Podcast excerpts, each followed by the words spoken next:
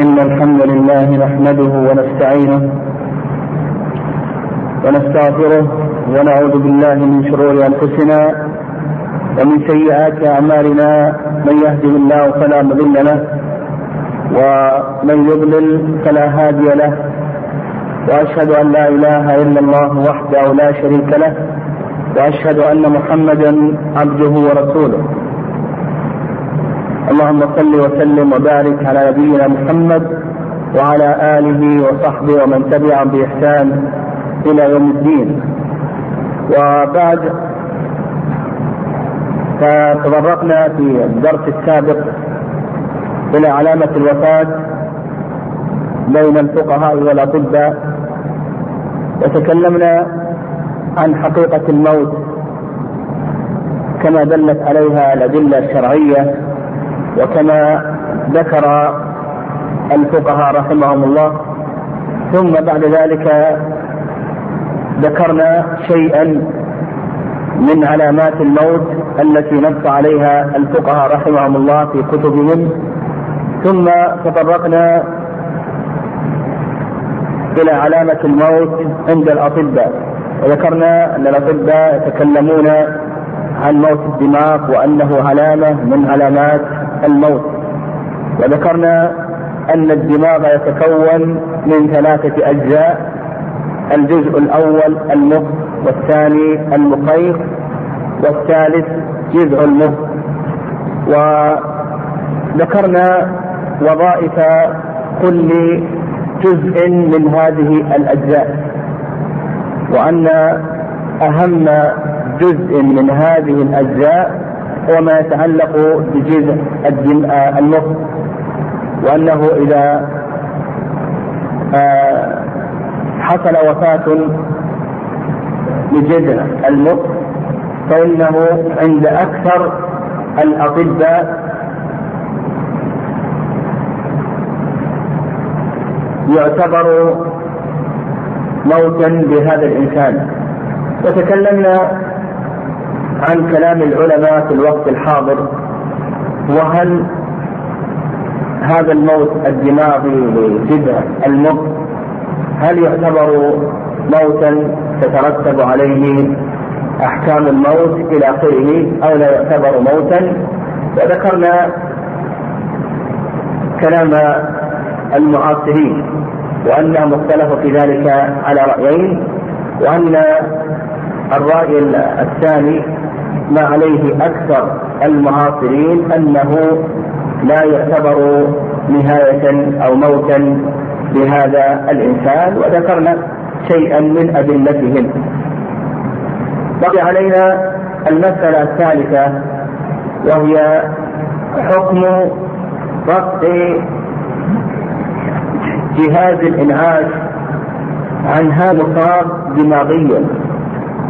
سبق أن ذكرنا أن من علامات موت جذع المخ الإغماء الكامل وعدم الحركة وانقطاع النفس وكذلك أيضا عدم وجود أي انفعالات انعكاسية وكذلك أيضا عدم وجود أي نشاط كهربائي في رسم المخ كما هو معروف عند الأطباء.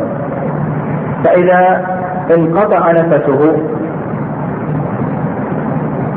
وقد تتوقف ضربات القلب أو يحصل لها ضعف إلى آخره فإنه يدخل بما يسمى بحجرة الإنعاش ويوضع عليه ما يسمى بأجهزة الإنعاش. وأجهزة الإنعاش أو قبل ذلك الإنعاش هو عبارة عن شخص توقف نفسه أو دقات قلبه بسبب إصابة أو بسبب إصابة في الدماغ أو اختلاف أو غرق أو مواد سامة أو جلطة في القلب فإنه يدخل في غرفة الإنعاش لإنعاش ما توقف من نفسه ودقات قلبه. فهذا المريض الذي أصيب في دماغه أصيب في جذع المخ وتوقف عنده التنفس إلى آخره.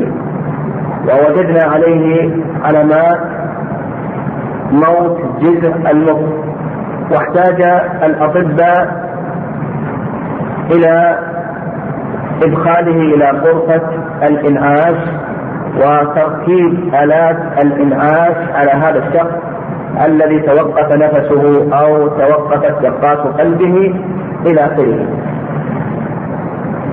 هل يجوز رفع آلات الإنعاش عن أو لا يجوز إلى آخره إذا تحققنا موت جزء المخ قبل ذلك ما هي آلات الإنعاش عند الأطباء الآلات الإنعاش عند الأطباء أولا المنفسة أولا المنفسة والمنفسة هذه عبارة عن جهاز يقوم بعمل الجهاز التنفسي بتحريك القفص الصدري.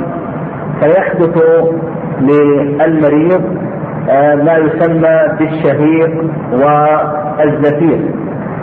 فنقول الجهاز الأول المنفسة والمنفسة ذكرنا أنها جهاز يقوم بعمل الجهاز التنفسي. فيحرك القفص الصدري لهذا المريض ويحدث له ما يسمى بالزفير والشهيق الثاني الثاني مانع الذبذبات. مانع الذبذبات ومانع الذبذبات هذا جهاز من أجهزة إنعاش القلب. يقوم بإعطاء القلب صدمات كهربائية لإعادة ما ضعف من دقات القلب أو ما انقطع من دقات القلب. يقول الثاني مانع الذبذبات مانع الذبذبات هذا عبارة عن جهاز من أجهزة إنعاش القلب يقوم بإعطاء القلب خدمات كهربائية لقلب آه، ضعف نبضه أو اضطرب نبضه إلى آخره. نعم. آه، الثالث الثالث جهاز منظم ضربات القلب. جهاز منظم ضربات القلب. وجهاز منظم ضربات القلب هذا أيضا من أجهزة إنعاش القلب يحتاج إليه حينما تكون ضربات القلب بطيئة بحيث لا يصل الدم إلى الدماغ. تكون ضربات القلب بطيئة بحيث لا يصل الدم إلى الدماغ بكمية كافية أو أن الدم بسبب بطء ضربات القلب ينقطع عن الدماغ بمده دقيقة. أو ثوان إلى آخره. رابعا مجموعة من الأساطير والأدوية هذه معروفة عند الأطباء. إذا كان هذا المريض عليه هذه الأجهزة وتوفرت علامات موت جزء المخ عنده من انقطاع النفس وعدم الحركة و آه، الإغماء الكامل وعدم آه، وجود أي نشاط كهربائي في رسم المخ إلى آخره. فهل يجوز رفع أجهزة الإنعاش عنه بحيث أن هذا المريض أصبح بسبب موت جذع المخ أصبح تنفسه ثنائيا هذا التنفس ثنائيا بسبب هذه الآلة. أصبحت نبضات القلب ثنائية ليست لا آلية ليست حقيقية. يعني أصبح التنفس عنده آليا صناعيا بسبب هذه الآلات. أصبحت أيضا دقات القلب عنده ليست حقيقية وإنما هي دقات آلية صناعية. فهل يجوز أن نرفع عنه هذه الآلات أو لا يجوز إلى آخره؟ بحيث أنه إذا رفعت عنه هذه الآلات يتوقف عنه النفس ويتوقف عنه دقات القلب إلى آخره. هذا موضع خلاف بين الفقهاء في الوقت الحاضر. فاختلفوا في ذلك على رأيين. الرأي الأول الرأي الأول آه، عدم الجواز. الرأي الأول عدم الجواز وهذا اختيار الشيخ عبد العزيز بن باز رحمه الله تعالى فإنه كان لا يرى رفع الأجهزة. عن هذا الشخص الذي آه ذكر الأطباء أن جزء المخ قد مات عنده. ويستدل لهذا القول بما تقدم أن ذكرنا من الأدلة الدالة على حفظ النفس. وأن الشريعة جاءت بحفظ الضروريات الخمس إلى آخره. كما في قول الله عز وجل ولا تقتلوا أنفسكم إن الله كان بكم رحيما. وكما في قوله سبحانه ولا تقتلوا النفس التي حرم الله إلا بالحق. إلى آخره. الرأي الثاني الرأي الثاني وعليه أكثر المتأخرين. عليه أكثر المتأخرين أنه يجوز رفع أجهزة الإنعاش عن هذا الشخص الذي أصبح الآن يتنفس تنفسا آليا صناعيا لا حقيقة لتنفسه. وقالوا بأن هذا الشخص الآن أصبح آه كالجثة التي ينفق فيه هذا الهواء. هذا الهواء وهذه الآلات هي التي تعمل في هذا البدن. فقالوا بأن هذا قالوا بأنه يجوز. رفع الأجهزة عنه. ودلوا على ذلك بأدلة أو ذكروا لذلك أدلة من هذه الأدلة أن بقاء هذه الأجهزة على مثل هذا المريض لا حاجة إليها. لا حاجة إليها لأن هذا البدن الآن أصبحت هذه الأجهزة هي التي تعمل فيه وهي التي تنفق في هذه الجثة وتعمل أو تحدث عملية الزفير والشهيق وما يتعلق بدقات القلب إلى آخره. وكذلك أيضا قالوا بأن هذه الأدلة تطيل عليه ما يؤلمه من حالة النزع والاحتضار. أن هذه الآلات تطيل عليه ما يؤلمه من حالة النزع والاحتضار. وأيضا قالوا بأن آه، مثل هذه الأجهزة تسبب زيادة تألم أقاربه وذويه.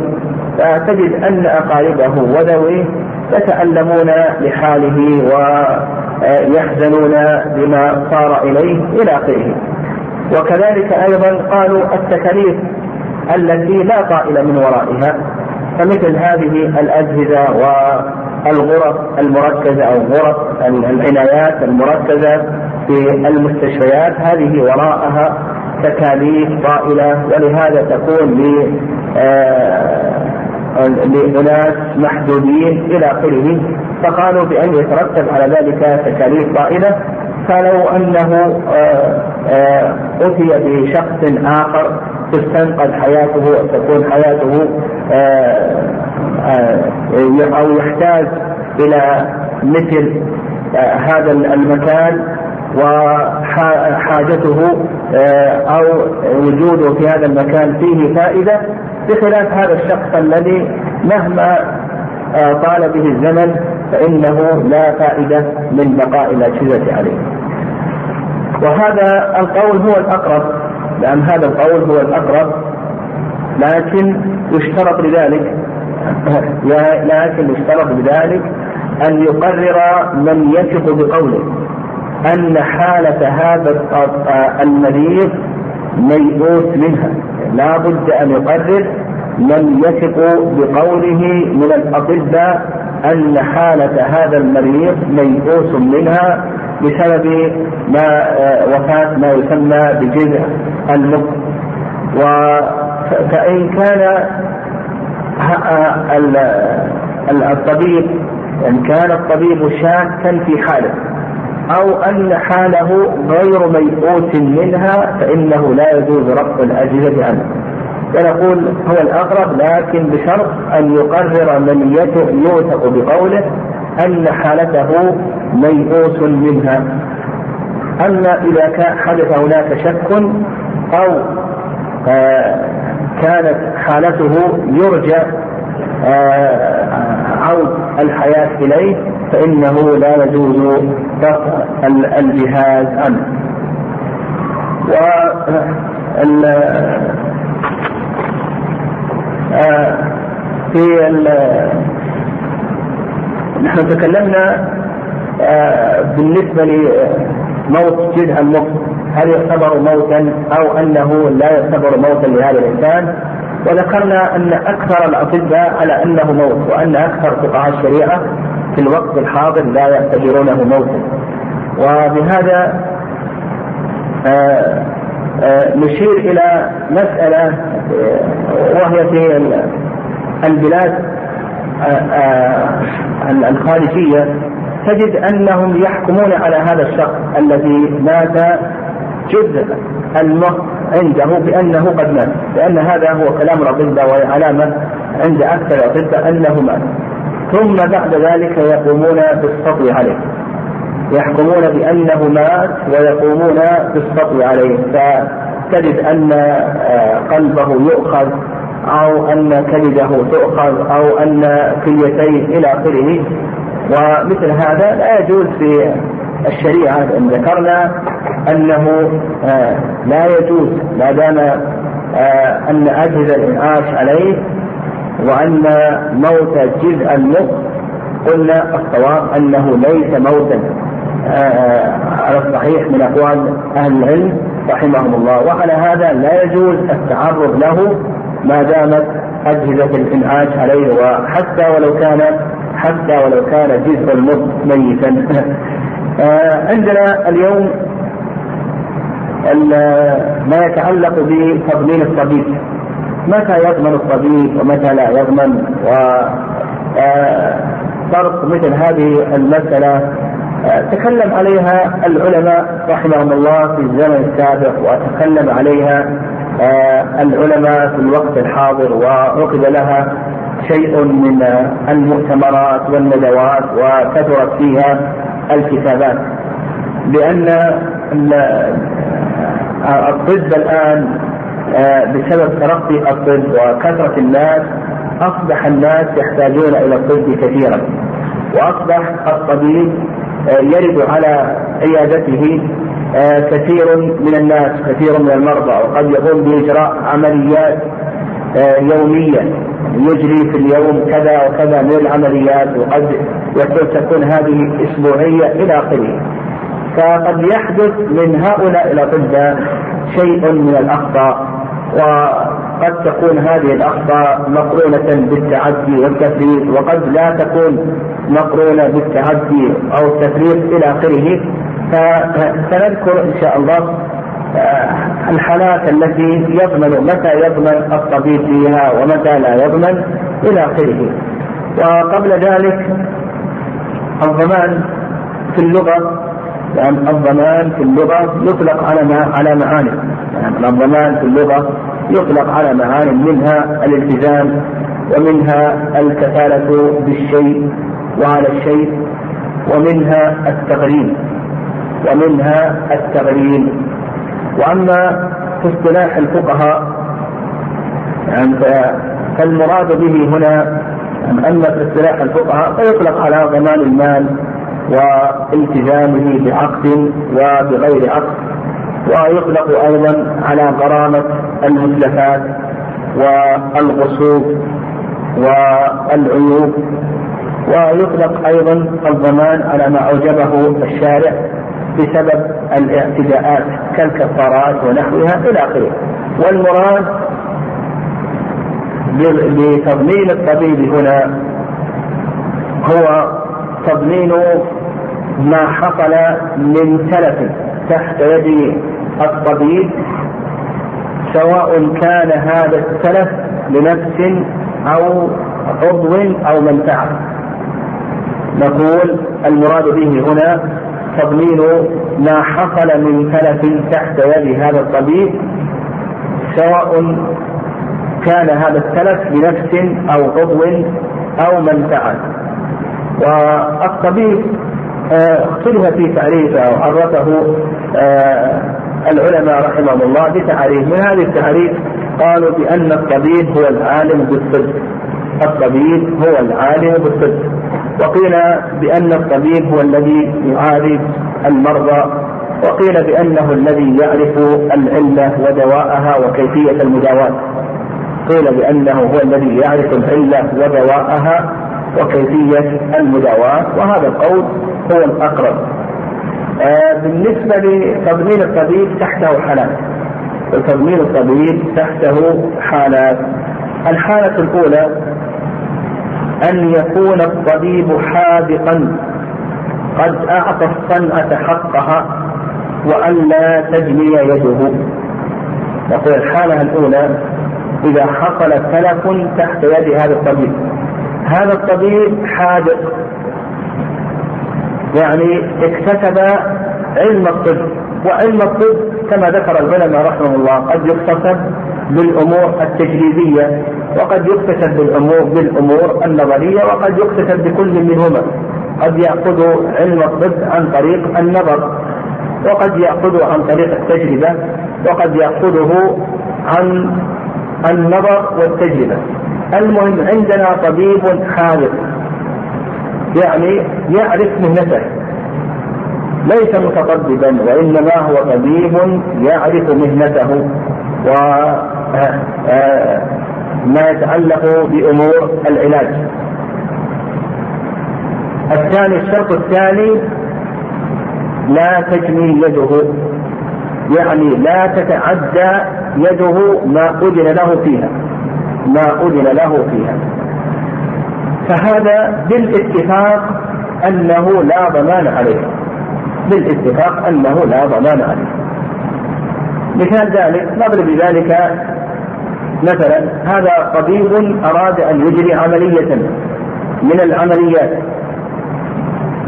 حاذق طبيب حاذق عرف مهنة الطب.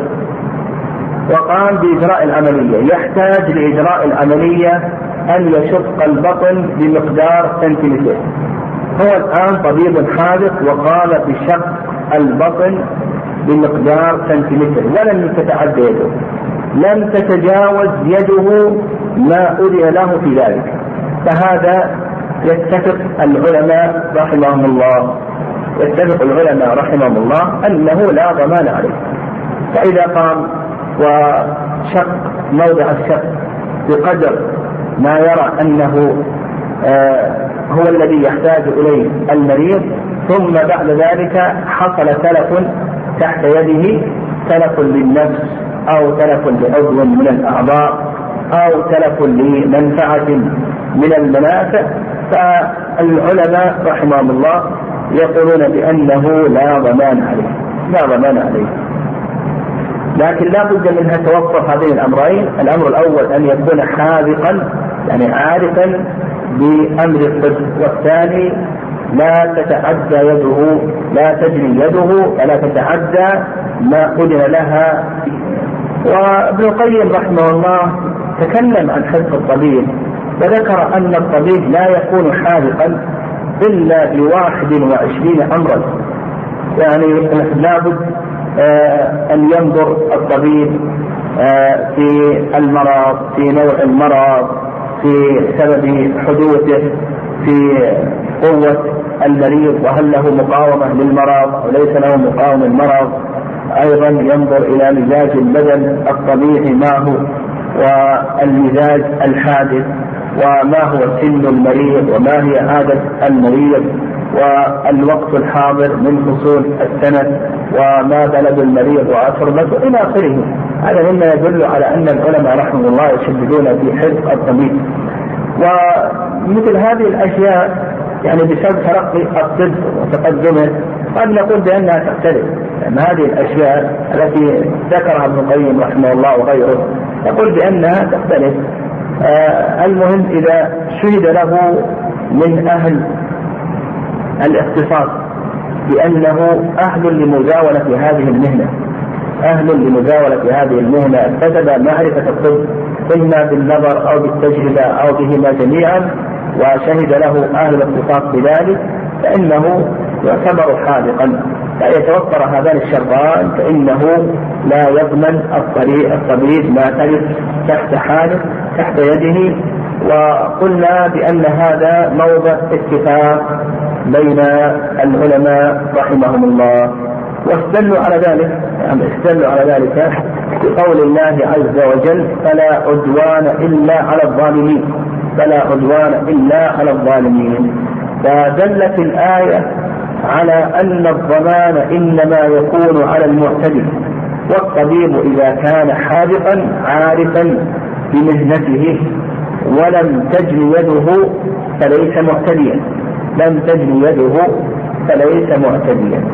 وكذلك أيضا استدلوا بحديث عبد الله بن عمرو بن العاص رضي الله تعالى عنهما أن النبي صلى الله عليه وسلم قال من تطبب وهو لا يعلم منه طب فهو ضامن من تطبب وهو لا يعلم منه طب فهو ضامن وهذا الحديث أخرجه آه، أبو داود وكذلك أيضا ابن ماجه والحاكم وصححه الحاكم إلى آخره. وكذلك أيضا ورد عن عمر وعلي رضي الله تعالى عنهما أن من تطبب على أحد من المسلمين ولم يكن بالطب معروفا فأصاب نفسا فما دونها فعليه دية ما أصاب. ورد عن عمر وعلي رضي الله تعالى عنهما أن من تطبب على أحد من المسلمين ولم يكن بالطب معروفا فأصاب نفسا فما دونها فعليه دية ما أصاب.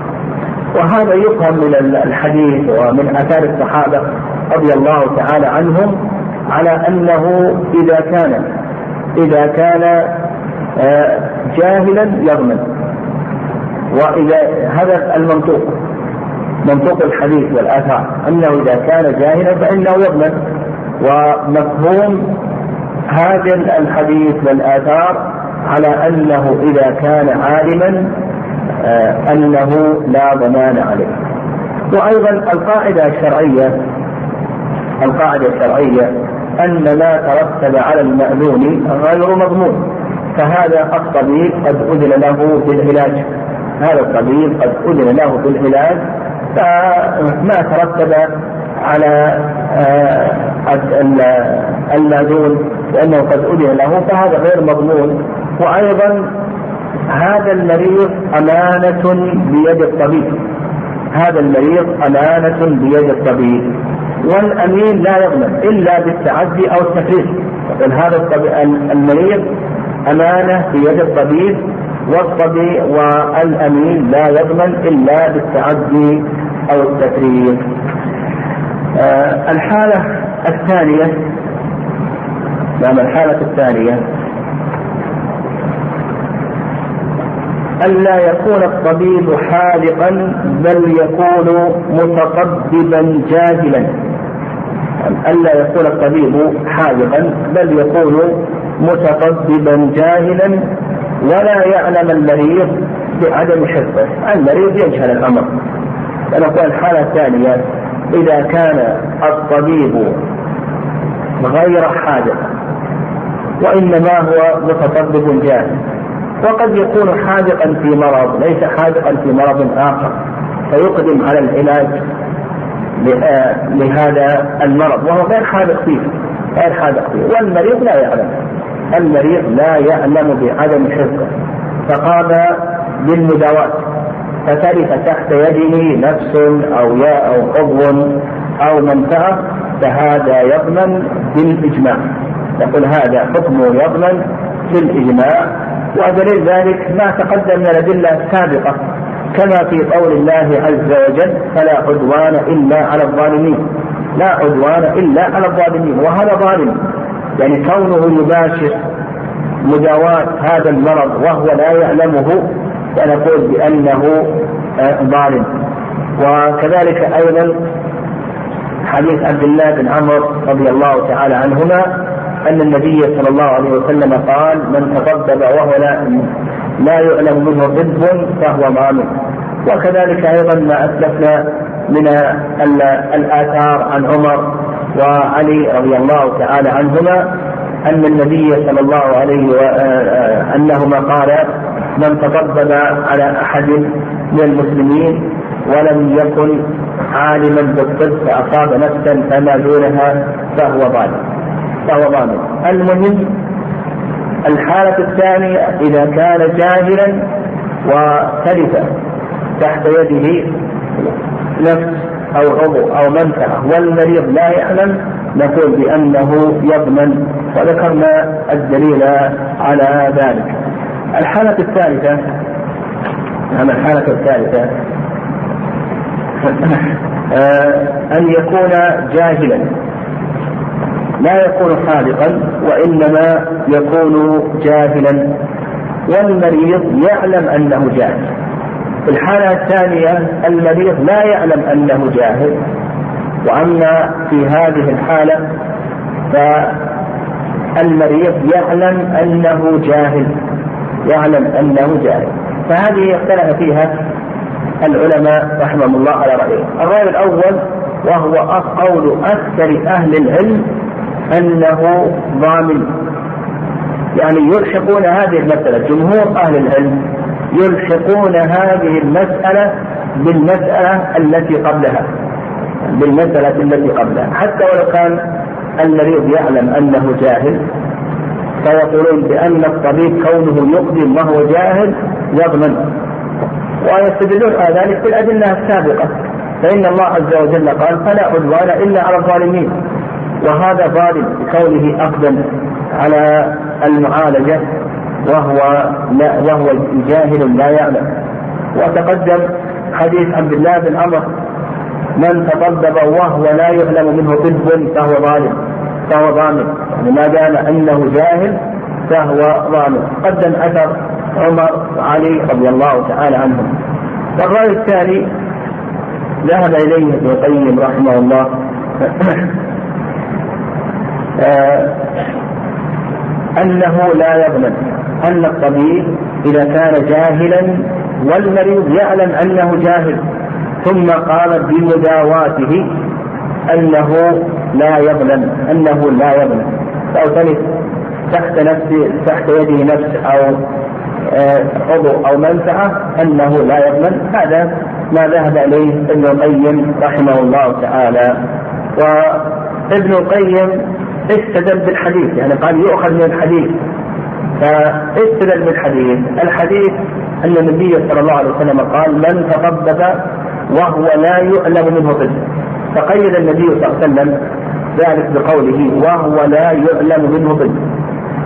فدل ذلك على أنه إذا كان يعلم المريض يعلم حاله أنه لا ضمان عليه. ومع هذا فالأقرب في هذه المسألة هو قول جمهور أهل العلم. الأقرب في هذه المسألة قول جمهور أهل العلم. ولا آه، يلزم أن يصار إلى ما ذهب إليه ابن القيم رحمه الله.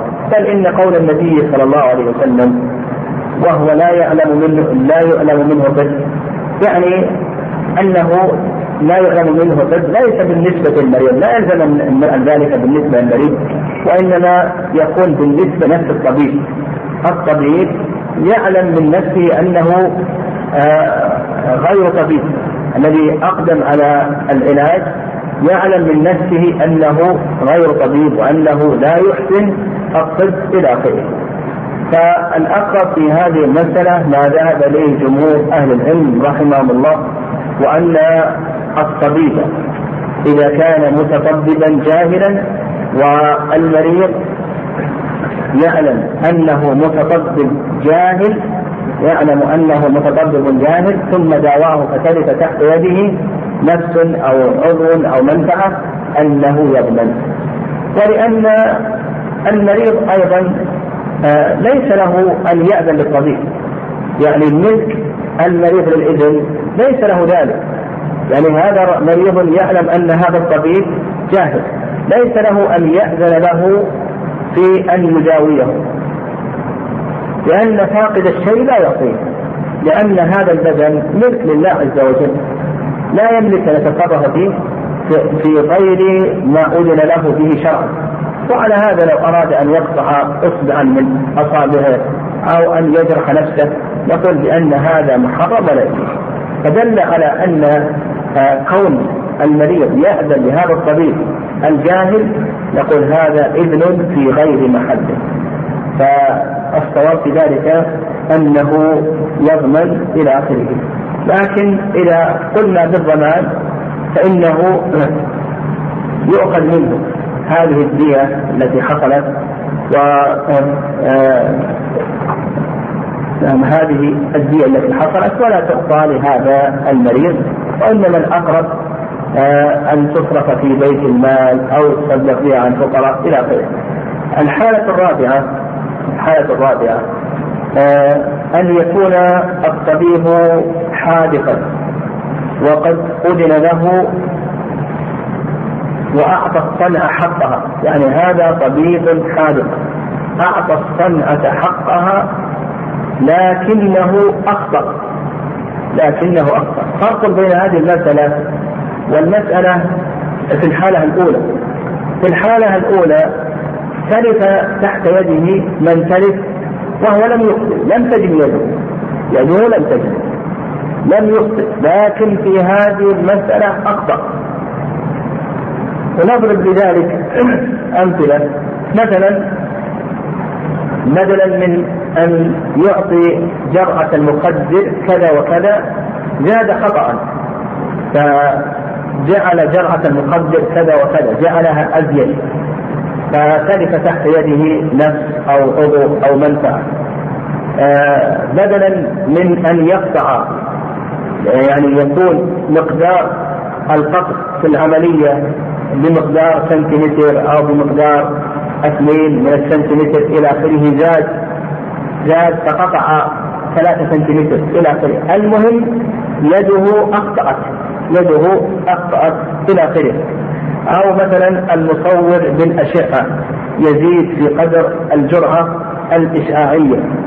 أو أنه يقطع في غير محل القطع. يقطع في غير محل القطع. القط مثلا في الرجل اليمنى يكون في الرجل اليسرى أو في اليد اليمنى يكون في الرجل اليد اليسرى إلى آخره يقطع في غير محل القطع. المهم أنه اخطا هذا الطبيب هو طبيب حاذق لكنه أخطأ. هذا هذه الرابعه الحالة الرابعة هي التي يكثر حولها أخطاء الأطباء. يعني هي التي يكثر حولها أخطاء الأطباء. يعني تجد أن الطبيب يزيد في جرعة المخدر يزيد في جرعة الإشعاع آه، قد يصف العلاج ويخطئ في وصف العلاج إلى آخره. قسمها العلماء رحمهم الله إلى قسمين. العلماء قسموها إلى قسمين. القسم الأول أن يكون هناك تعد أو تفريط من الطبيب. يقول القسم الأول أن يكون هناك تعد أو تفريط من الطبيب. وضابط التعدي هو فعل ما لا يجوز. ضابط التعدي فعل ما لا يجوز. وضابط التفريط هو ترك ما يجب. ضابط التفريط هو ترك ما يجب. آه، فنقول إذا تعدى أو فرط فإنه يضمن بالاتفاق هذا الطبيب تعدى أو فرط نقول بأنه يضمن بالاتفاق قلنا التعدي فعل ما لا يجوز التفريط ترك ما يجب. مثال التعدي يزيد في جرعة المخدر أو يزيد في آه، الدواء أو نحو ذلك. فعل شيئا لا يجوز وهو إن كان حادقا تهاون وزاد في جرعة المخدر أو في وصف الدواء أو في زيادة الدواء إلى آخره. فنقول بأنه يبلغ. أيضا التفريط ترك ما يجب ترك ما يجب. آه، لم يشخص حالة المريض كما ينبغي. تهاون في ذلك.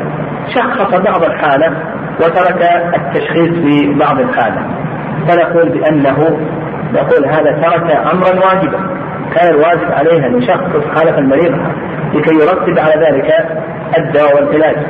كذلك أيضا مثلا لو اختار اقتصر على بعض المقدر لم يأخذ الجرعة الكافية أو اقتصر على مقدر ضعيف التأثير إلى آخره.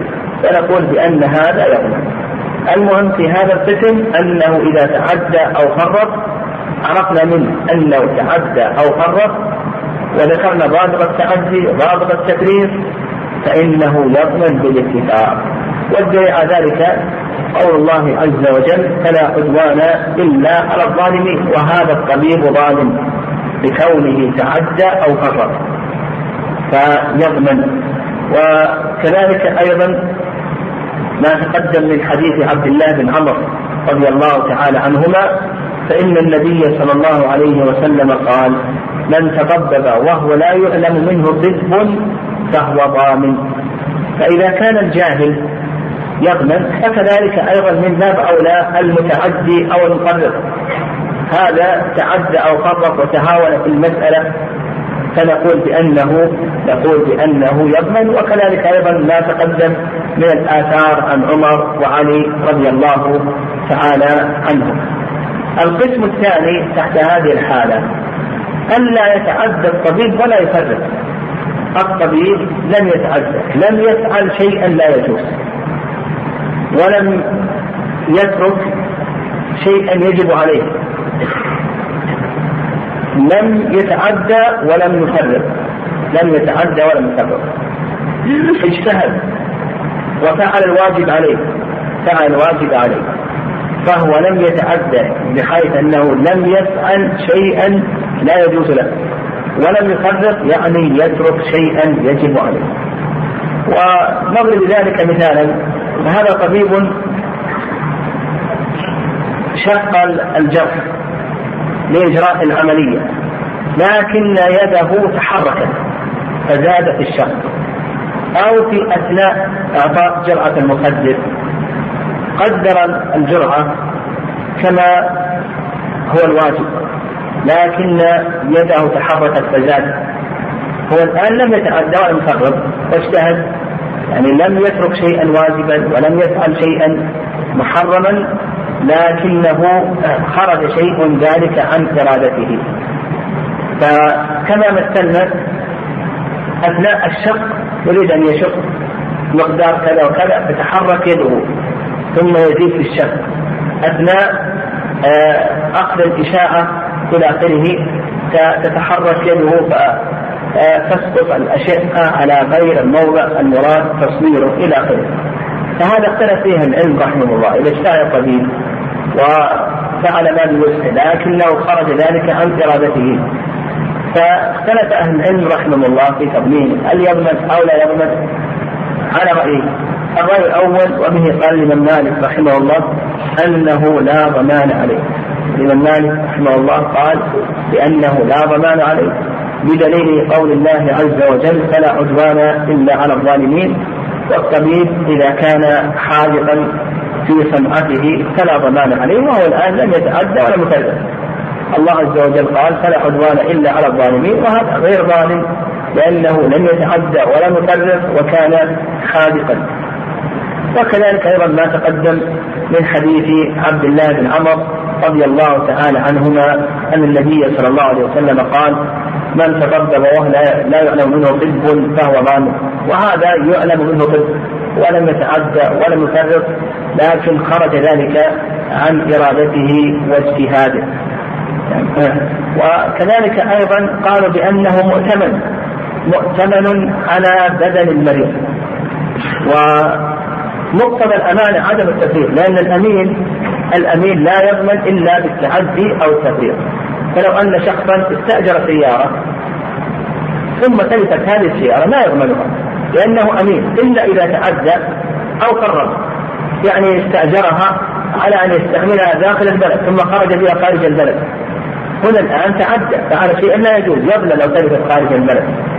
كذلك أيضا إذا ترك شيئا واجبا ترك شيئا واجبا. الامين مثلا آه ترك السيارة مفتوحة حتى سرقت كان الواجب عليه أن يقتلها أو أن يحفظها داخل بيته فسرقت. يقول هنا ترك شيئا واجبا يضمن فالأمين في الأموال لا يضمن إلا إذا تعدى أو فرط. فكذلك أيضا في الأبدان. لا يضمن إلا إذا تعدى أو فرط. الرأي الثاني الرأي الثاني وهو قول جمهور أهل العلم. قول جمهور أهل العلم أنه أن الطبيب يضمن. حتى وإن لم يتعدى ولم يقرر اجتهد ولم يتعدى ولم يقرر فأثناء إجراء العملية حصل له خلل خارج عن اجتهاده ووسعه إلى آخره مع بذله لطاقته واجتهاده فترث تحت يده نفس أو عضو أو منفعة فجمهور أهل العلم قالوا بأنه يظلم واستدلوا على ذلك بقول الله عز وجل وما كان لمؤمن أن يقتل مؤمنا إلا خطأ ومن قتل مؤمنا خطأ فتحرير رقبة فدية مسلمة إلى أهله فتحرير رقبة مؤمنة ودية مسلمة إلى أهله. فهنا القتل حصل خطأ. القتل هنا حصل خطأ ومع ذلك أوجب الله عز وجل الدية وكذلك أيضا أوجب الكفارة. وكذلك أيضا آه، استدلوا على ذلك استدلوا على ذلك آه، جناية الطبيب إتلاف. جناية الطبيب إتلاف. والإتلاف إتلاف حقوق الآدميين. يستوي فيه العمد والخطأ يستوي فيه العمد والخطأ إذ إن حقوق الآدميين مبنية على المشاحة. فلو أن شخصا أتلف سيارة شخص صدمها خطأ. حصل له غفلة. ثم بعد ذلك صدمها يظلم. لو أنه أتلف ثوبه خطأ سقط منه شيء سقط منه حديدة فشق في الثوب نقول بأنه يظلم يعني كان الآدميين يستوي فيها العمد والخطأ سواء تحمد الإتلاف أو أخطأ نقول بأن الضمان قائم عليه. فكذلك أيضا هنا كذلك أيضا والأقرب في هذه المسألة عدم الضمان. وفرق بين شخص أتلف سيارة شخص يعني كان غافلا في القيادة حتى قدم أو كان غافلا في القيادة حتى قدم شخص آه، أو أتلف يده. نقول أو من فعل من منافعه نقول يظلم. أو أنه أخطأ فأتلف الثوب. نقول بأنه يظلم. فرق بين التضمين هنا وبين تضمين الطبيب. لأن تضمين الطبيب مؤتمن بخلاف إنسان يسير في الشارع فيقتل سيارة أو يقتل إنسان إلى آخره. نقول أنت غير مؤتمن. أنت غير مؤتمن على هذه السيارة وغير مؤتمن على هذا الشخص. فتضمن. أما الطبيب فإنه مؤتمن على بدن مؤتمن على بدن هذا المريض. مؤتمن على بدن هذا المريض. فنقول بأنه لا يضمن. والأمين كما أسلفنا نقول بأنه لا يضمن إلا بالتعدي إلا بالتعدي أو التفريط وهنا لم يتعدى ولم يقدر فتلخص لنا في الحالة الرابعة تلخص لنا في الحالة الرابعة أنه إذا كان الطبيب حاذقا لكنه أخطأ فإن كان خطأه بتعد أو تفريط فإنه يظلم وإن كان خطأه بغير تعد ولا تفريط فإنه لا ضمان عليه. آه، بقي علينا الحالة الخامسة والأخيرة. وهي ما إذا كان العلاج عن غير إذن وهذه إن شاء الله نرجئها غدا بإذن الله. إن شاء الله. الله أعلم. صلى الله عليه وسلم.